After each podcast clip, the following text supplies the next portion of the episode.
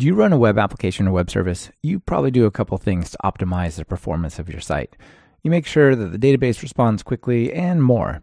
But did you know a well of performance improvements actually lives inside your web servers themselves? Join Ben Kane and me to discuss how to optimize your Python web application as well as MicroWhiskey and Nginx. This is Talk Python to Me, episode 143, recorded December 11th, 2017.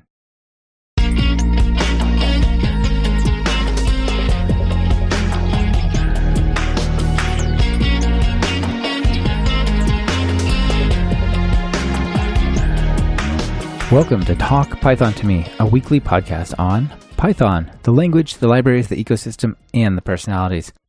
This is your host, Michael Kennedy. Follow me on Twitter where I'm at mkennedy. Keep up with the show and listen to past episodes at talkpython.fm and follow the show on Twitter via at talkpython. This episode has been sponsored by Rollbar and GoCD. Thank them both for supporting the podcast by checking out what they're offering during their segments. Hey everyone, before we get to the interview, I want to share a quick update about our Python courses with you. Do you work on a software team that needs training and could really use a chance to level up their Python? Maybe your entire company is looking to become more proficient. We have special offers that make our courses here at Talk Python the best option for everyone you work with. Our courses don't require an ongoing subscription like so many corporate training options do. And they're roughly priced about the same as a book. We're here to help you succeed. Send us a note at sales at talkpython.fm to start a conversation. Now, let's get to the interview.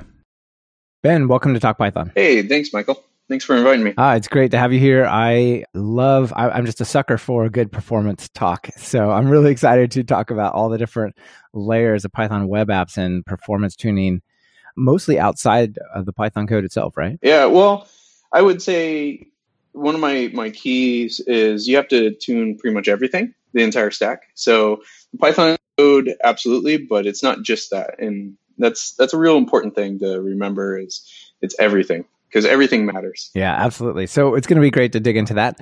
But before we do, let's get to your story. How did you get into programming in Python? In the uh, 90s, when I was a teenager, I was uh, making anime fan sites, which is uh, fun, just for fun, you know, using HTML, CSS. And I wanted to really uh, kick them up a notch. So I learned PHP, and uh, that was you know kind of the web framework at the time. And I did a little bit of that for fun, mostly some for money. But it's funny uh, in my adult life, I uh, didn't actually make a career out of it. I went into like retail, and then. it wasn't until a friend said, "Dude, what are you doing?" you can make these awesome sites. Why don't you make a career out of this? And I kind of thought about it. I was like, oh, he's right. I should make some money out of this. this is way more fun than what I'm doing. exactly, exactly. So fast forward, and here I am. yeah, that's so, awesome. Yeah. Cool. And uh, what are you doing day to day these days? I'm a staff engineer at American Express.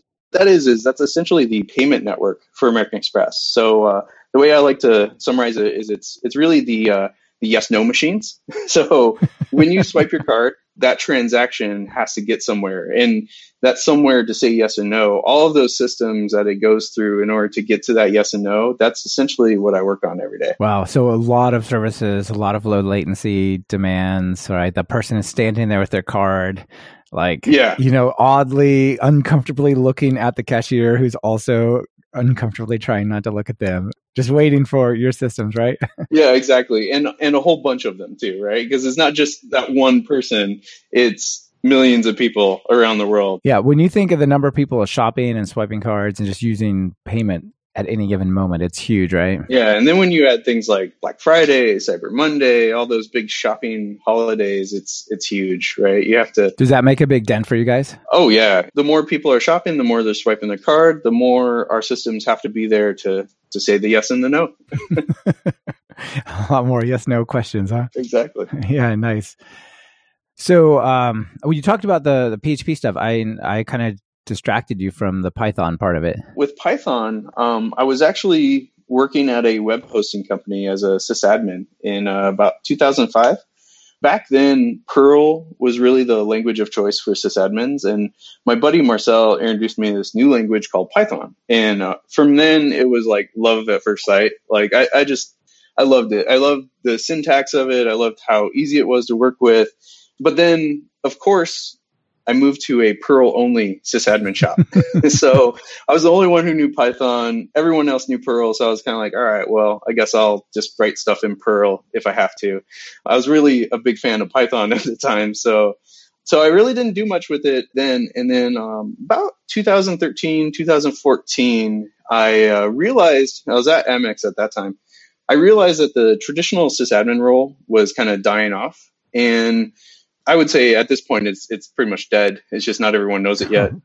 Yeah, wow. I think it's it's that much of a change lately. Yeah, so like DevOps and, and stuff like that is kind of replacing it. Ansible and SaltStack and oh yeah, exactly. And and if you want to stay relevant, you know, I, I figured you got to learn how to program. And yeah.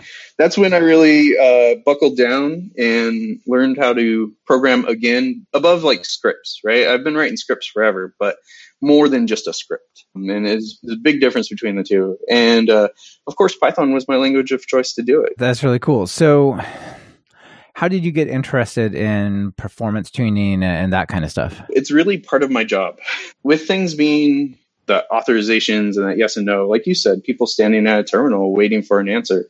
You know, we get a lot of requests, and these requests have to be very, very fast. So, one of the things that we're very acutely aware of is performance.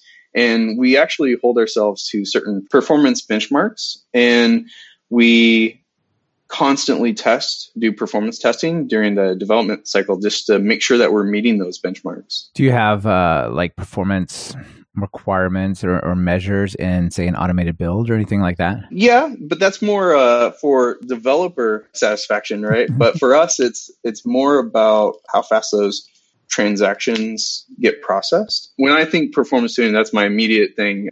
Of course, everything else that goes along with it is important, but to me, like that's the thing that that shines so bright in that. Cool thing is, is you can take the what you learn from that and apply it to all sorts of different tools. Yeah, absolutely. And as a sysadmin DevOps person, you see these as the whole system, right? Like exactly. Linux yeah. plus the server servers and services plus the app. How does that thing work, right? Or maybe even across, right? Like how does the front end web servers plus the load balancer plus the back end services, how does that thing perform? Is really more what you might want to have like the final measure be, right? It all matters, right? So you have to really look at the whole picture in order to see how things interact or how things change the performance of a of a system. Absolutely.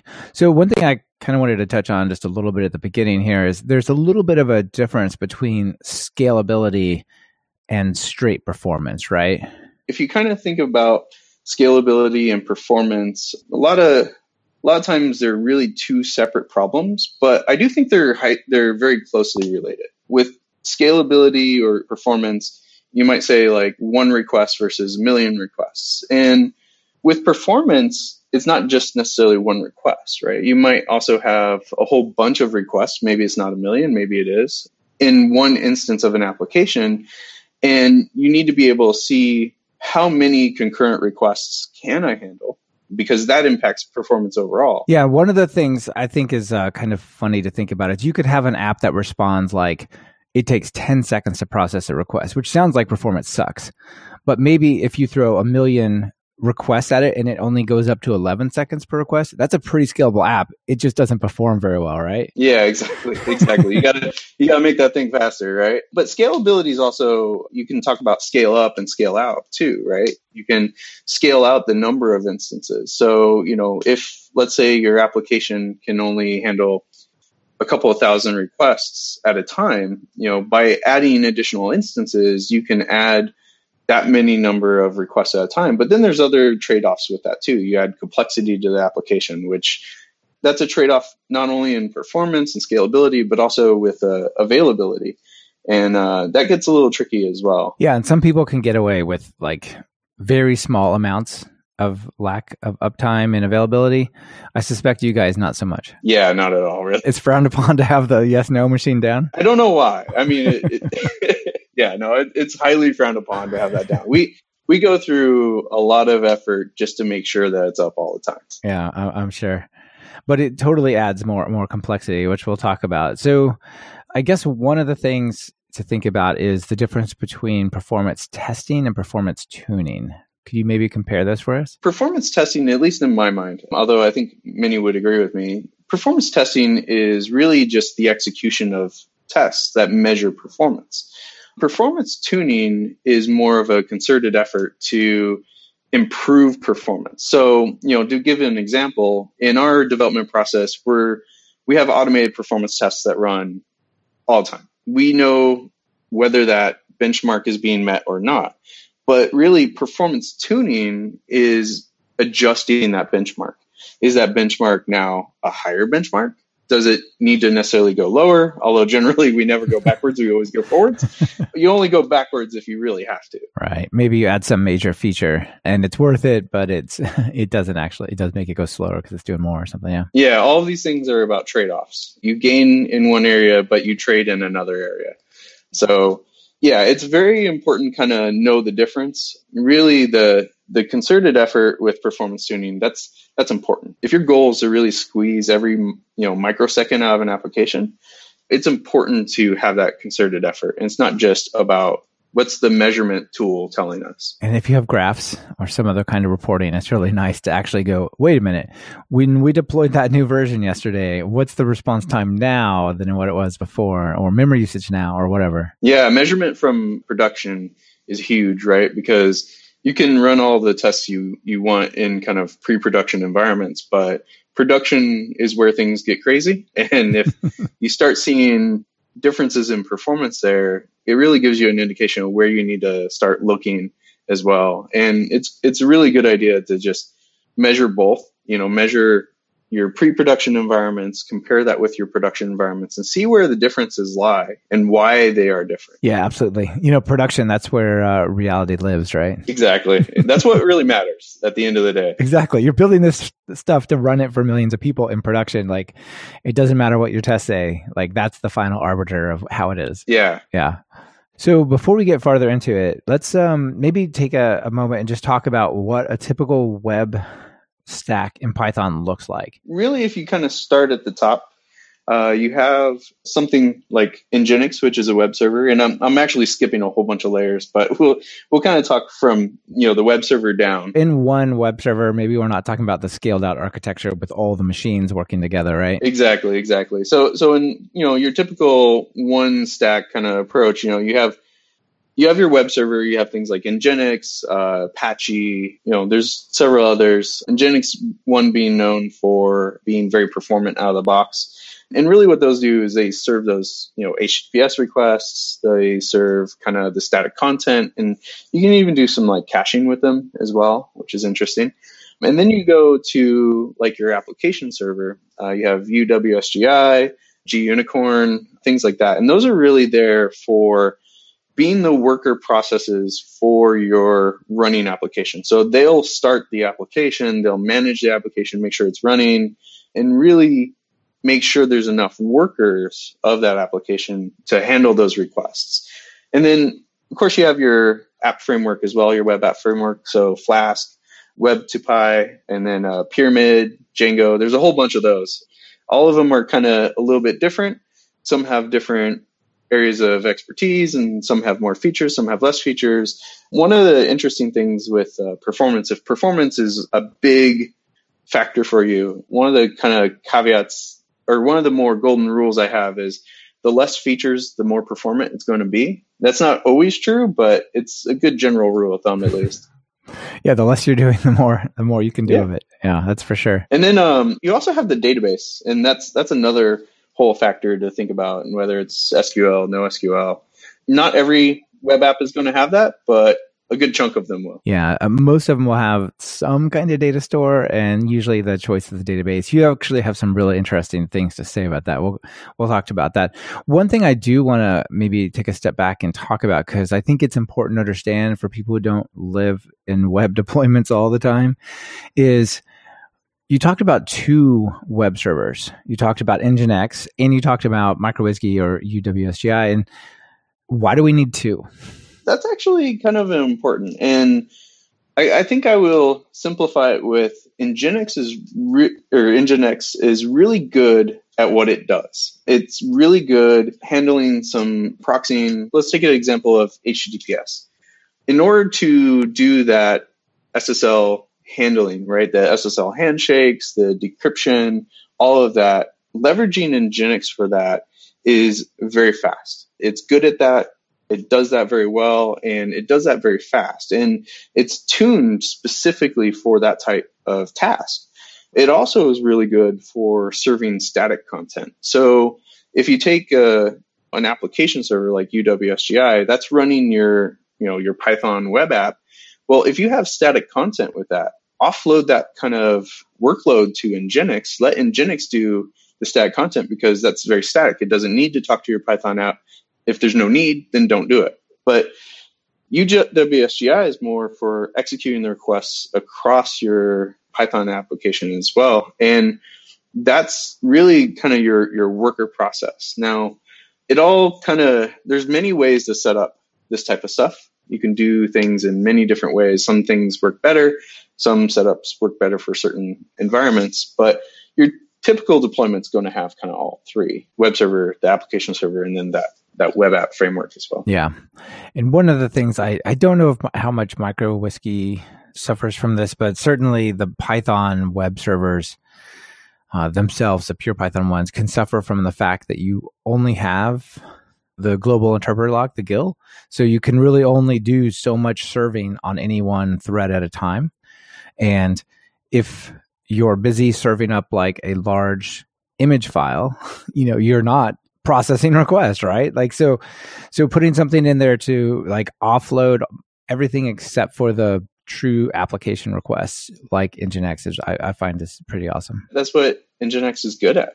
So let it do its job. Yeah, and it can be like a load balancer or a proxy server. It can it's really quite advanced what you can do with Nginx. You know, you mentioned running it all in kind of one server or one kind of instance, but that's exactly right. You can put Nginx up one level and have it do the load balancing across multiple backend applications. And and that's really powerful as well. Yeah that's awesome. Another thing that i do at the nginx level at least on my my sites is that's where all the ssl exchange happens right? Beyond that like the MicroWhiskey stuff it doesn't even know that it's encrypted. Well i guess because it's not but it's in the data center right exactly although even today that sometimes you're starting to see even that get uh that layer get encrypted as well. You know, things change over time. Yeah, I can see. And the more machines you involve, the more encrypted it is. I, I guess in my setup, I have MicroWhiskey and, and Nginx on the same pro, on the same machine, so it's like local loop loopback. So encryption doesn't make as much sense. This portion of Talk Python to Me has been brought to you by Rollbar. One of the frustrating things about being a developer is dealing with errors. Ugh, relying on users to report errors, digging through log files, trying to debug issues or getting millions of alerts just flooding your inbox and ruining your day. With Rollbar's full stack error monitoring, you get the context, insight, and control you need to find and fix bugs faster. Adding Rollbar to your Python app is as easy as pip install Rollbar. You can start tracking production errors and deployments in 8 minutes or less. Are you considering self hosting tools for security or compliance reasons? Then you should really check out Rollbar's compliant SaaS option. Get advanced security features and meet compliance without the hassle of self hosting, including HIPAA, ISO 27001, Privacy Shield, and more. They'd love to give you a demo. Give Rollbar a try today. Go to talkpython.fm slash rollbar and check them out.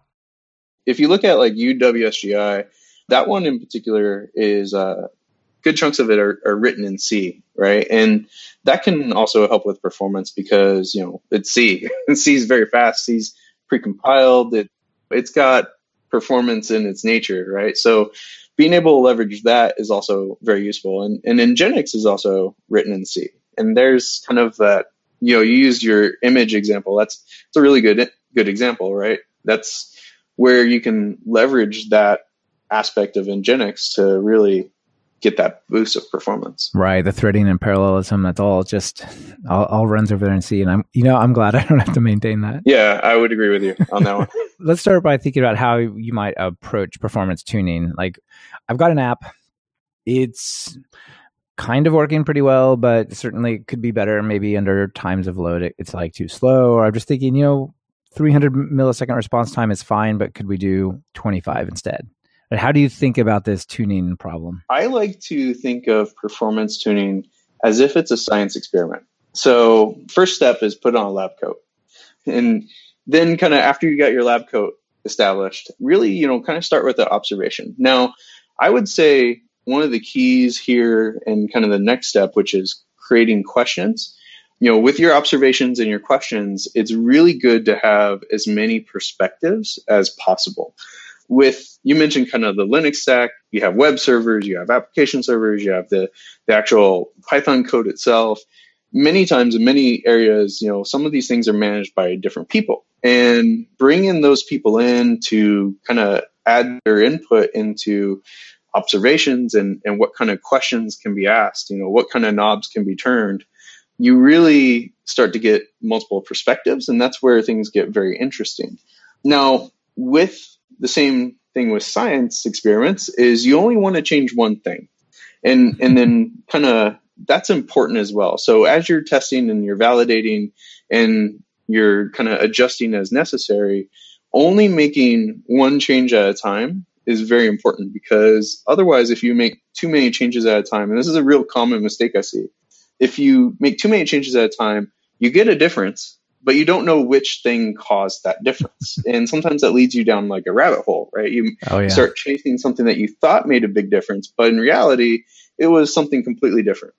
and that's really important. Yeah, or one change made it faster and one change made it slower, but you did them at the same time, so it looked like it had no effect. And another uh, another key piece is really establishing your baseline, and that's one thing I, I really talk a lot when I, um, I'm telling people about performance tuning. Is the first thing you do, the first thing you do before you make any changes is establish a baseline, and then you also establish a base between changes. So usually when you have a big performance tuning effort, you're not just change one thing and then everyone goes about their day.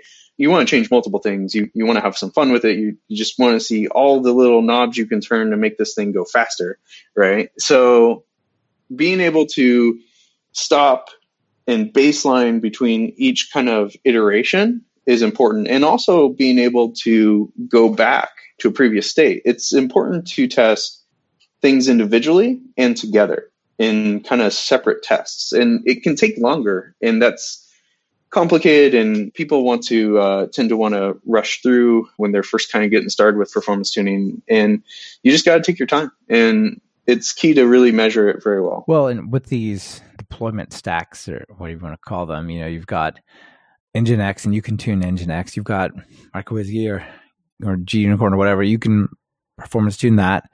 And you've got your python code. And so measuring them separately, I think can be a little bit challenging. While you're talking, it occurred to me that it's pretty easy to measure Nginx directly, maybe against a static file. If you have your app running in MicroWhiz you could just start hitting it. You showed for both of those scenarios, you have AB, Apache Benchmark, right? And Apache Benchmark is actually uh, comes with like the Apache 2utils package, and it's a very common benchmarking tool. I would say it's it's got its own problems. You know, there's there's some things it does really well, some things it doesn't do, but it's a good general purpose tool. Another one I'm a big fan of is uh, GoBench. It's written in Go. It's a little bit different. It approaches benchmarking uh, web requests a little bit different. In some cases, I've seen it faster, and that's actually an interesting problem too. Is these benchmarking tools are applications in themselves, and they're running in environments themselves. So often you can run into situations when your your application is tuned so well that your benchmarking tool is actually where your your bottlenecks are and and that gets like into a real interesting problem yeah so do you uh, do you recommend running the benchmarking tools on a separate machine with like a super low latency connection like in the same data center or something yeah sometimes we've we've just daisy chained servers to get that that low latency connection but yeah absolutely uh, if you can run it on a different machine that's awesome. That's great. You should do that. Sometimes, though, in order to really cut out network latency, we've had to either run it on the same machine or, or like I said, daisy chain some servers so that they don't go through any switches on the way. Yeah, it can definitely. It's a complicated problem, right? I think it's fun because you get to learn all of these cool little why things work. And the why things work is important. And I find that fun because you learn more about it. And as you learn more about it, you also say, well, okay, if this knob turns this way and that causes this because it does this, what if we turn this other knob? Well, I feel like learning about all the knobs and experimenting with them actually helps you understand really what happens when a request goes through your infrastructure. Because it's easy to go, yeah, I, this is the config file and I put it up and then it works. You know, but you know, knowing more about the actual steps before it hits your code is actually pretty interesting. Yeah, and that's important for uh, 3 a.m. calls as well when you have a problem, right? So the more you know kind of about your application, some of the benefits to really performance tune your application is you know that this is why it works and this is how it works. So finding problems is a lot easier. But that also really plays into getting even more performance out there. The more you know about your application, the more you come up with ideas on what to experiment with and where to make those changes and and how they would affect it. Now, I would say and this is one of my my key points is when you are approaching performance tune, kind of circling back there, is don't get too hung up on a single solution.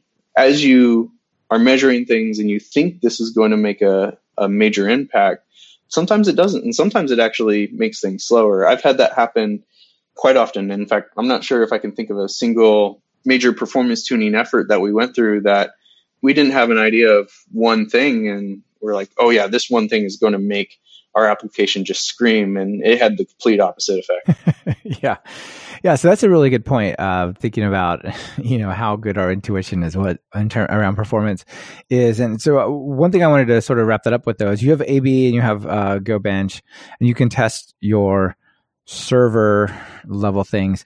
But if you actually want to test your app in isolation you know you maybe don't even want to use the development server. You want to just call it directly. And so you could do things like time, say, a unit test or profile a unit test or something where it's literally just your code running and there's nothing in between. So that gets into like kind of code profiling, right? And Python comes with cprofile and profile. And what those are, those are, are built in profilers. And what they really let you do is you know it's as simple as running you know Python dash m c python and then a python file. And what that'll do is that'll actually let you see what operations are occurring and how long they take to occur. Now an interesting thing is when you do profiling sometimes that also affects changes in performance as well. So you have to take some things with a grain of salt but it is a, a really good way to kind of look at the execution of what's happening underneath the covers of all that code. And it helps you to really kind of isolate where within the actual application itself you might make some some performance improvements. Right. You do have to be a little bit aware and cognizant of the sort of observer effect, sort of quantum mechanics style, right? Like it was doing one thing until I observed it, then it did another thing. Darn it. Yeah, and the same is true with uh, monitoring and production as well. I've seen several times where maybe you make this method of monitoring performance statistics, but in doing so, you actually create a load on the system, and that load then starts potentially affecting performance in itself. So it, it's it's all about balance. That's kind of like a key thing, and you know you have to look at these things. Sometimes it's worth it, and sometimes it's not worth it, and you really kind of have to take a look at your application, what you're running, and what those trade offs are. And there's no real hard line way to say this is worth it or this is not worth it. It's all very situational. It depends on the application, it depends on the environment and, and what what's actually happening. For sure. One final thing on this profiling bit that I wanted to throw out there is I'm pretty sure some of the other frameworks have something very, very similar, but in Pyramid, it has this thing called the debug toolbar, which lets you analyze the request and see what's happening. And it has a performance tab and you can check a box and it'll actually collect the C profile performance data as you click around the site on a page by page basis. And that's really nice to just drop in and see okay this page is slow because what? You know just go request it and then flip tabs over to the other thing. That sounds pretty cool. I'm a big fan of flask so i haven't really given a pyramid a try but That sounds very interesting. I'll have to check that out. Yeah, it is pretty cool. I'm a fan of Flask as well, and I think Flask has some kind of debug toolbar, but I don't know if it has the profiling built in because I just haven't done enough with it. Yeah, I haven't looked in that. yeah, another another thing that I feel like is often maybe this is my perception from the outside, and it's just like I'm looking at this like, oh, I know the database for this site sucks. I know it. That's why it's taking five seconds to load this page. I just do, and so I feel like a lot of people skip the real optimization around the database stuff. Like indexes, indexes, like if you have a query that doesn't use an index, you need a really good justification for that, for example, in my mind. Yeah, absolutely. And and when you talk about like your traditional SQL databases, although some NoSQL databases have indexes as well, you know, when you talk about your traditional SQL database, indexes are are incredibly important. And think about what they do, right? And this is kind of goes down to knowing what is underneath the covers of of every little piece if you think about what an index is, is a database is an application in itself, right? It sounds like this ominous thing, but at the end of the day, it's just an application. And really, indexes are a way for the database application to know where on disk is am I most likely to find this data. It, it's a very fast way to find uh, one little piece of data that then leads you to get all of the different data you need. And, you know, if in SQL talk, it's really, you know, where's this index key? Let me find that key, and then boom, here's all my row of data. It really helps with performance. I would say indexes are very important as well, but sometimes it's also queries. Sometimes queries can be very, very complicated, indexes or no indexes, and simplifying some of your queries, simplifying some of your, your database structure can really help out with performance as well. Right. And maybe your queries are terrible because your models are not quite right in your database. You know, I mean, there's like all sorts. Uh, we can't go too far down here, but it definitely, I think optimizing the database is something to consider, right? Yeah, exactly. And one thing to remember is, you know, the database was modeled at the beginning of this application, but in reality is most applications grow over time and the usage grows over time. So sometimes those queries get the way they get because, well, we wanted to change and, and have this ability to pull this data over here, but we didn't want to make major changes to the database model. And sometimes it's just necessary. Yeah, for sure. So you wrote a really interesting article called Eliminate the DB. I don't want to go too deeply into it, but it, you had some really interesting ideas, and I definitely want to point people at it. Maybe give us the, the flyover on that. Really, it's eliminate the database for higher availability. And it's a bit of a uh, trolling uh, title, to be honest. Um, a lot of DBAs internally did not like me for that post. But really, what my point is, is when you're creating an, a highly available application and highly performant application, the goal is to minimize complexity because complexity leads to problems. You know, the, the more complex an application is, the harder it is to troubleshoot, and not just an application, but an environment in, total, right? You know, the harder it is to troubleshoot, the more opportunities for failure are there. You know, if you just have an application and there's no database, a database going down doesn't affect that application, right? But if both are there, you have two failure points versus one. And that's, you know, really kind of what the article is all about is kind of calling out that if you're going to use a database, make it worthwhile. Don't just use a database just to use a database because it's easier.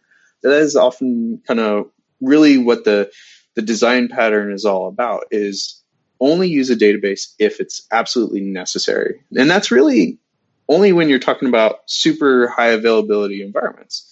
Some environments it doesn't really matter. If it's easier to use a database then use it. You've got that web app you've got the database they talk to each other. Maybe they're even on the same machine maybe. Exactly exactly. And sometimes it's it's fine but other times it isn't. And and really what the what that article was all about is is knowing when to think about should I or shouldn't I include a database in here? Yeah, I liked it because it made me think like at first like no that's not possible and then I'm like, all right, so how how is it possible if I think the answer is that you can't do it? Do you know what I mean? Yeah, it, it's pretty cool. And it all depends on use case. Some applications it's completely not possible, and in other applications it is. And I'll give you a really good common example. It's not even like card related. Is you know my personal blog is actually a statically generated HTML. Now, that doesn't mean I write in HTML. I, I write my blog in Markdown and then I use Python to take that Markdown and generate HTML. Some blogs, like if you look at like WordPress, for example, that's got a database backend. Now, my static HTML is going to definitely be a lot less complicated to run than a whole web stack just to just to write a blog. Right. You might not even need a server. You could potentially drop it on like S3 or something. Yeah, exactly. Exactly. You can get real interesting once it's static pages. right. Absolutely.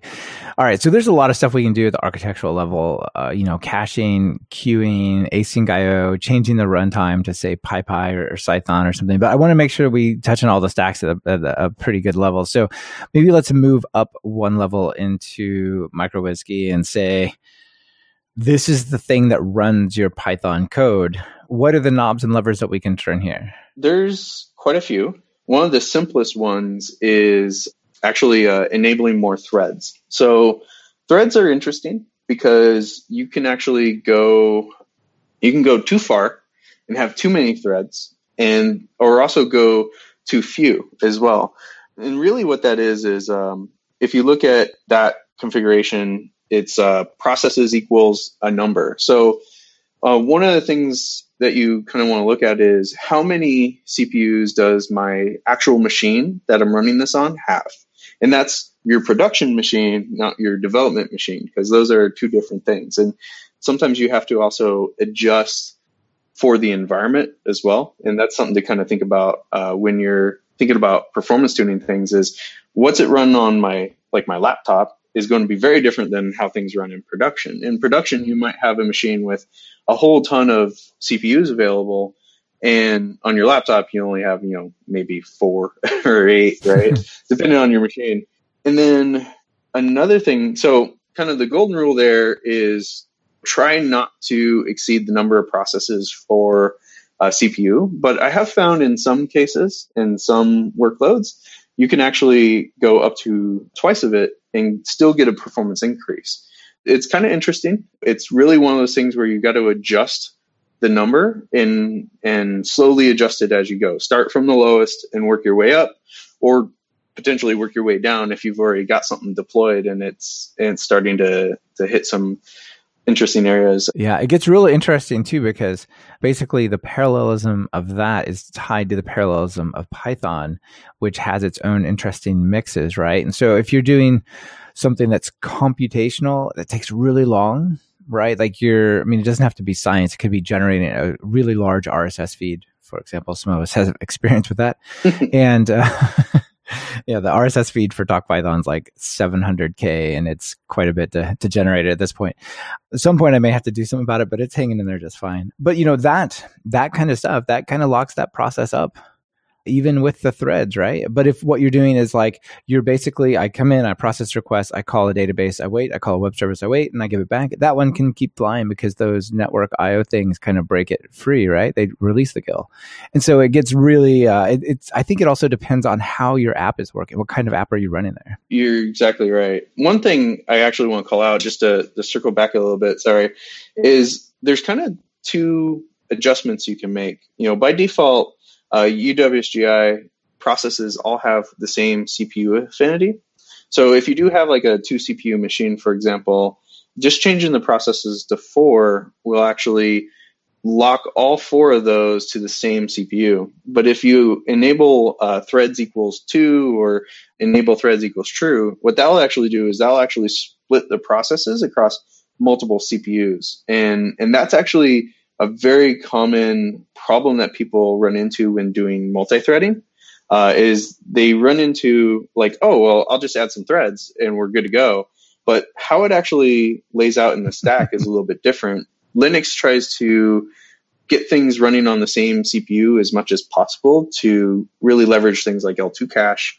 But there are ways to split it out to multiple CPUs, and sometimes that can really be a big benefit. But yeah, depending on what the application does, the reverse can be true as well, where running on that same CPU can give you that performance benefit as well. And like your your RSS example, I would say because you're kind of looking all at the same data and generating it, you might even get a benefit running that on one CPU versus two, right? yeah, for sure. This portion of Talk Python to Me was brought to you by GoCD. GoCD is an on premise, open source, continuous delivery tool to help you get better visibility into and control of your team's deployments. With GoCD's comprehensive pipeline modeling, you can model complex workflows for multiple teams with ease. And GoCD's value stream map lets you track changes from commit to deploy at a glance. Say goodbye to deployment panic and hello to consistent, predictable deliveries. We all know that continuous integration is super important to the code quality of your applications. Choose the open source local CI server GoCD. Learn more at talkpython.fm slash GoCD. That's talkpython.fm slash GOCD. You have an example in this. There's an article that you wrote about optimizing MicroWSGI or UWSGI, and you have one for Nginx that we'll talk about as well. And you start out as your baseline in this one at 347 requests, and just that change knocked it up uh, quite a bit to 1,068, which is uh, quite the improvement. Yeah, it is, and that's as simple as going from one CPU to two. So yeah, yeah, exactly. it, it, it seems like you know math would say, well, if I have two CPU and I'm getting 347 shouldn't I get around six eight hundred? So you know, I mean, six to eight hundred range. You know, sometimes you can even go a little bit higher, right? Uh, with you have less contention. Um, another thing to kind of think about with Linux is there's a there's a task scheduler, right? And this task scheduler is figuring out what processes should I give priority in my to CPU time. And when you're all running on a single CPU, you also have other processes that are running against that single CPU. So you're going to have conflicts in CPU time that the task scheduler's job is to figure all that out. So having two kind of allows you to reduce some of those task scheduler conflicts as well. Yeah, it's pretty interesting. So the two other um, major things, one of them I think is somewhat obvious. One of them is, is, sort of counterintuitive. One you say is to disable logging, which you may or may not want to do that based on you might want to have logs for certain reasons. But if you can, disabling logging actually has a pretty significant performance change. Yeah, because um, that's disk IO essentially.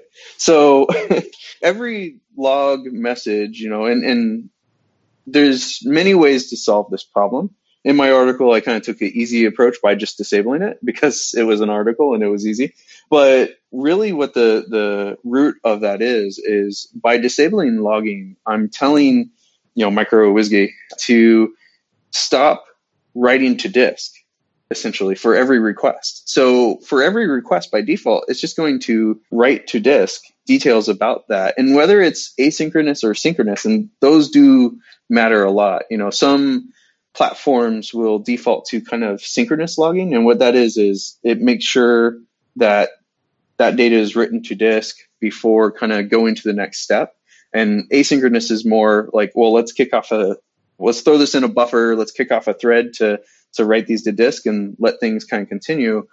Those can be huge. Just going from synchronous to asynchronous can be a big performance increase. But uh, nothing will give you better performance than just disabling it, but there's some trade-offs right. with that, like you said. it's hard to optimize faster than doing nothing. Yeah. One little tip I tend to like is actually using syslog with UDP for logging instead of going to disk. So syslog is a, a very uh, well-established protocol.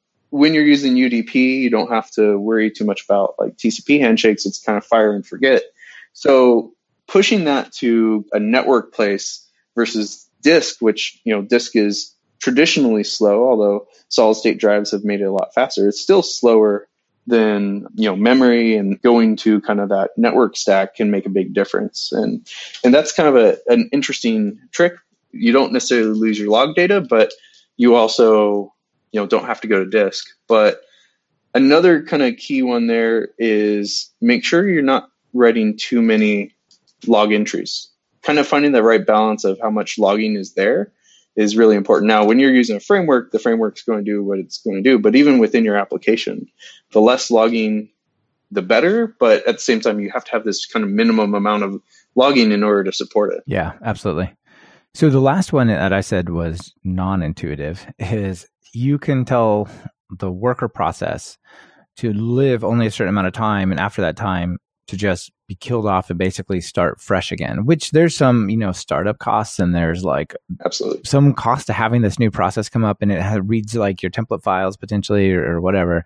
So it seems like that would be slow, but you actually flipped it to something like restart the worker process every 30 seconds and it was quite fast. That really depends on the application. If your application is going to hold a lot of uh, data in memory, that could be good or bad, right? Depending on how things start up. If you have to kind of load things in memory before you can really start serving requests, then that startup time really that's a hit, right? But if your worker process is really just executing something very fast, restarting it as long as it kind of starts up very quick and you have a very low startup time within the actual application itself, you can get a big benefit. The example I had was a very simple, simple application. There wasn't a whole lot of kind of data stored in memory or, or anything like that that you had to kind of build up. So the start time was really small, and that's where I kind of got that benefit. But again, it all depends on the application. Right. The benefit can be the lack of memory management or simple allocation because the memory is not fragmented. You know, one of the things that Instagram, pretty sure it was Instagram did, that was a super counterintuitive for performance, but at its levels, they turned off the Python GC they left only the reference counting bit, but that doesn't handle cycles and stuff. So there's definitely memory leaks when you do that. Yeah, but if you restart enough, exactly, you just go. It, it's our workload, our data. That means we can run for six hours before we run out of memory. So let's just restart every hour, something like that. And they got like 12% improvement or something. I mean, it was really significant. That goes into kind of the overall architecture, right? It's sometimes it's okay to kill off an application as long as you're doing it gracefully and as long as you have others to take its place, right?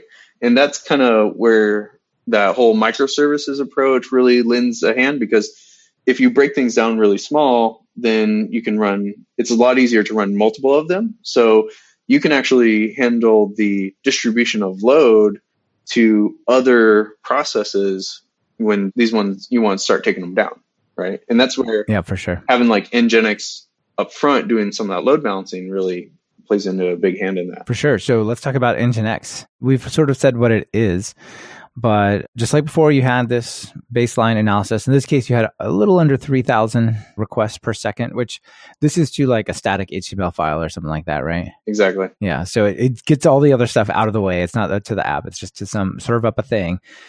And so the first thing that you said that you might want to look at is worker threads. Again, that's that's just like with uh, MicroWSGI, right? That's really the number of processes on the system. So a, a real interesting thing about Nginx is by default, it's actually at auto, which tells Nginx to create one worker thread for every CPU available to the system. Now, what I actually did was I changed it to two. So actually, no, I changed it to four. I had two CPUs on the system, which is basically two worker threads per CPU and two processes. And, and I actually got a pretty good boost out of that. And it wasn't too bad. But then if you changed it to eight, when I kind of was tinkering, and this goes into experimentation, right? Measure, measure, measure.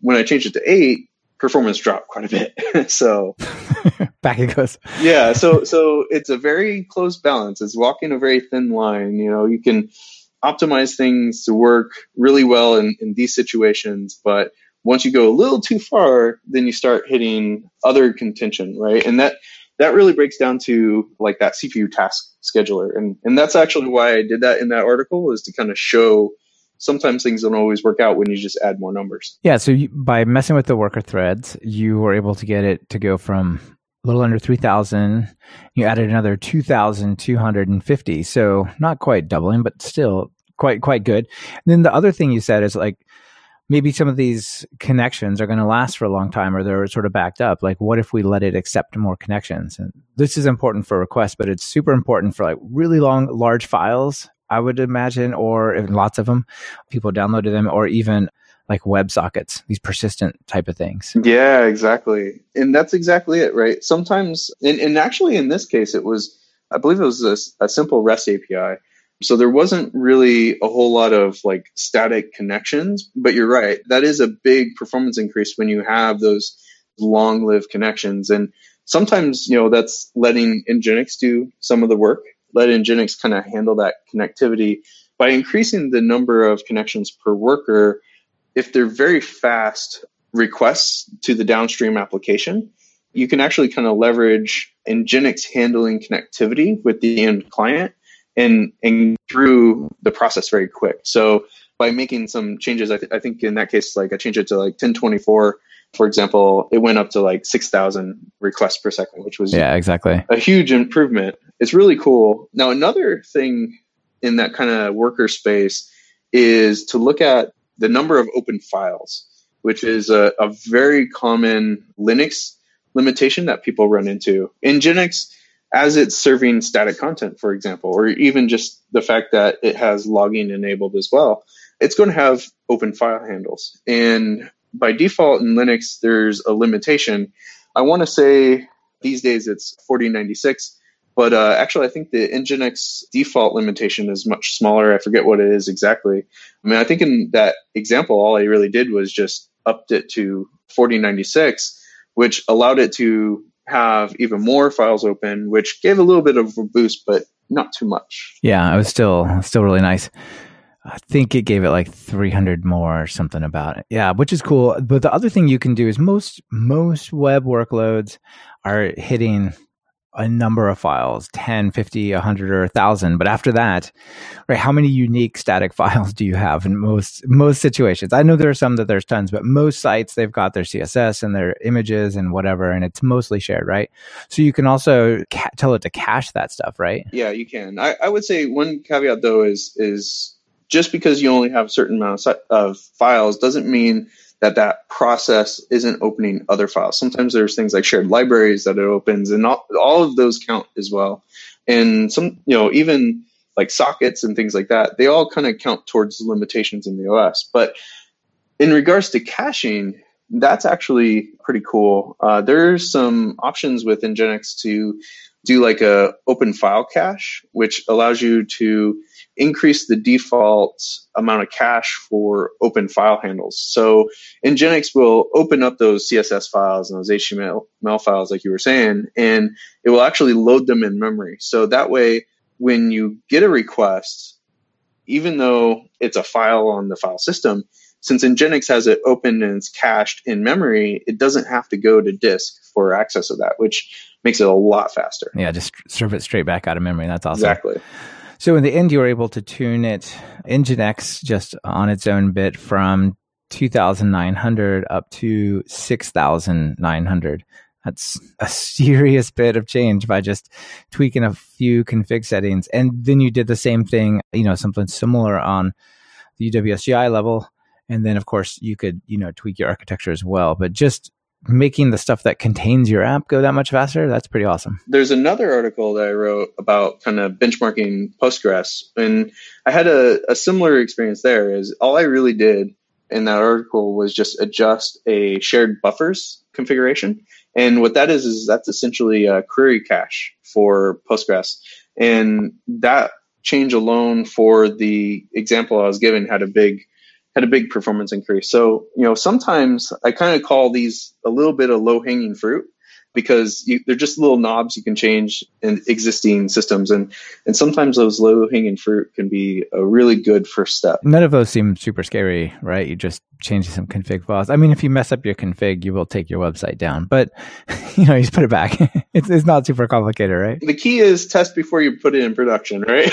so, so as long as you're testing, right testing before production, then you know if you make a change and it doesn't work, then oh well, who cares, right? But yeah, right. Really, that's kind of getting into the uh, measuring, establishing your baseline and measuring each little change and how they interact. That's that's real important. So yeah, that way when you go to production, you know exactly what you're changing. Yeah, that sounds good. So I we're just about out of time for our conversation here, but I did want to just ask you, like, how do things like Docker and Kubernetes change this? Do they just make it more complicated? Do they simplify it? Like, what do you think containers mean around this conversation? They simplify some things, like when we're talking like scale out type approach, it makes it real easy to spin up a new one. I was kind of thinking when when you asked that question, I think of some of the challenges I've ran into with those. Um, one thing that I've run into with like Docker is if you just pull down a service and use that service out of the box without changing it,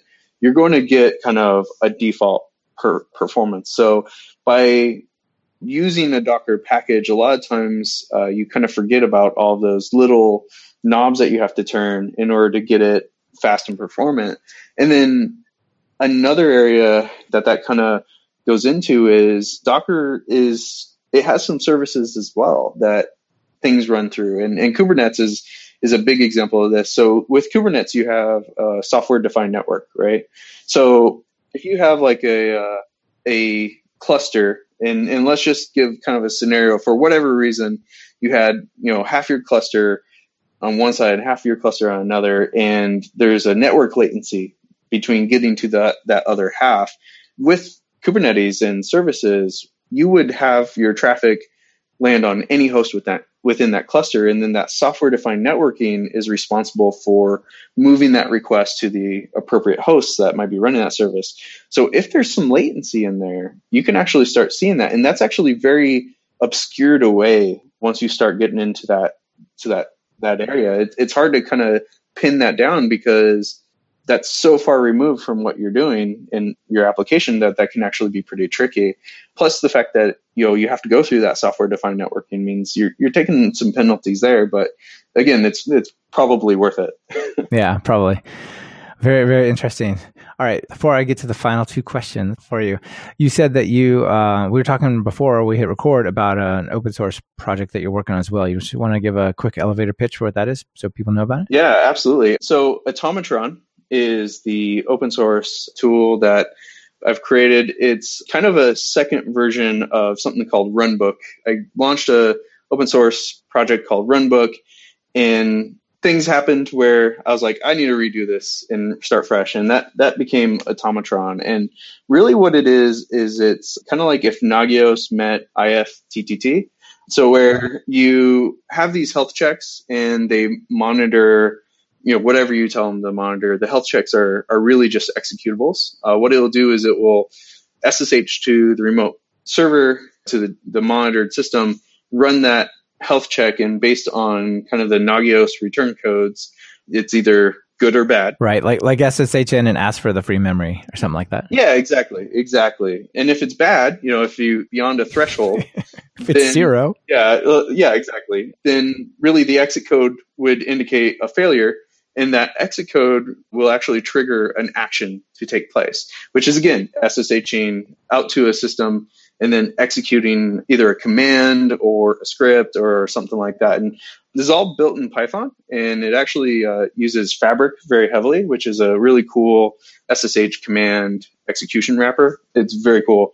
I'm a big fan of it, and I, I used it very heavily there and it, it's kind of a cool little side project and, and really what it's there for is i hate on call and i really wish it would go away and this is one of my ways to hopefully help people make it go away. Could a machine just go restart the web server process and just not call me? Exactly. Or you know in some cases when you've kind of designed your environment well enough you could just maybe reboot the box and who cares? You know yeah, some, true. at a certain scale is it worth finding the root cause of a single issue or is it more worth finding the root cause of continuous issues? And that's kind of one of the real philosophy changes that that that kind of project brings is in my opinion at least it's worth fighting you know more frequent and reoccurring problems and just one-off problems are, are not worth it. Just restart the thing yep.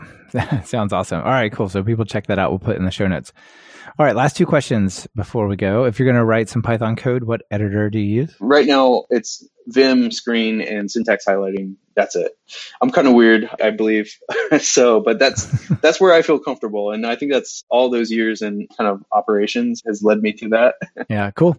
And then notable PyPI package. You already sh- called out Fabric, right? That's pretty awesome. Yeah, Fabric is an awesome one. I actually wanted to call out since we're talking performance tuning, Frozen Flask. Now it's not one that I've used personally quite a bit, but the whole concept is it allows you to pre-generate static pages from a Flask application. So it's really cool. Ooh. And the the real awesome thing that you can do is you can kind of combine that with certain like Nginx rules to where it'll pre-generate the static HTML, and then based on you know regular expressions in the paths and things like that, you can have Nginx serve that static HTML without having to go down further in the stack. And that's real cool because you can use Frozen Flask to still kind of keep that all within your Python application. And it's really just at runtime, it'll generate that static HTML, it'll freeze it, and just Nginx configuration from there takes it away. Yeah, that's pretty awesome. So you get the dynamic sort of data driven bit, but then you could just freeze it, if you will, like turn it to static files and then serve it through through that way. That's cool. Most web applications, you know, you have static pages and dynamic pages, and really using it to establish those static pages and pre-generate them can be a big benefit in kind of production workloads, not just from a performance perspective, but cost of what it takes to run it as well. For sure, that's that's really interesting. And sometimes those sort of landing pages and main catalog pages, that's where like really the busy traffic is anyway. That's pretty much my use case that I've used things like that. I haven't used that one in particular, but I've done some things like that where I just prefetch pages and, and save the HTML for nice. yeah, it was hacky, but you know it really helped keep things slim. So it works. That's awesome. Cool. All right, Ben, final call to action. People are excited. They realize like there's a few knobs that make their code much faster. What do you think? They should start by reading your two articles about optimization? And really just don't be afraid to just jump right into it. Even if you don't know how something works, you know, sometimes just turning that knob and then figuring out why it works is, is a real benefit. But for kind of self promotion, for sure, check out those blog posts. You know, you can kind of follow me on Twitter. Uh, MadFlojo is my handle. I have quite a few posts out there and lots of different stuff. Uh, and lots of different kind of areas, but uh, that's definitely a good start. Yeah, people should check out uh, bencane.com slash archive.html because you have a ton of awesome articles there. Uh, we just a few chose a few to speak about. Awesome. Uh, thanks. Uh, yeah, I have tons of stuff, uh, whether it's you know Docker related, performance tuning. Um, one article I wrote is kind of building self healing environments using things like salt and just some Python code, which is very cool. Well, thanks so much for sharing your experience. And it was great to chat with you. Awesome. Thank you. Thank you for having me. You bet. This has been another episode of Talk Python to Me. Today's guest has been Ben Cane, and this episode is brought to you by Rollbar and GoCD. Rollbar takes the pain out of errors. They give you the context and insight you need to quickly locate and fix errors that might have gone unnoticed until your users complain, of course. As Talk Python to Me listeners, track a ridiculous number of errors for free at rollbar.com slash talkpython to me. GoCD is the on-premise open source continuous delivery server. Want to improve your deployment workflow but keep your code and builds in-house? Check out GoCD at talkpython.fm slash GOCD and take control over your process. Are you or a colleague trying to learn Python? Have you tried books and videos that just left you bored by covering topics point by point? Well, check out my online course, Python Jumpstart by Building 10 Apps at talkpython.fm slash course to experience a more engaging way to learn Python. And if you're looking for something a little more advanced, try my Write Pythonic Code course at talkpython.fm slash Pythonic.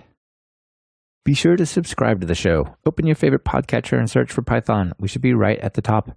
You can also find the iTunes feed at slash iTunes Google Play feed at slash play, and direct RSS feed at slash RSS on talkpython.fm. This is your host, Michael Kennedy. Thanks so much for listening. I really appreciate it. Now get out there and write some Python code.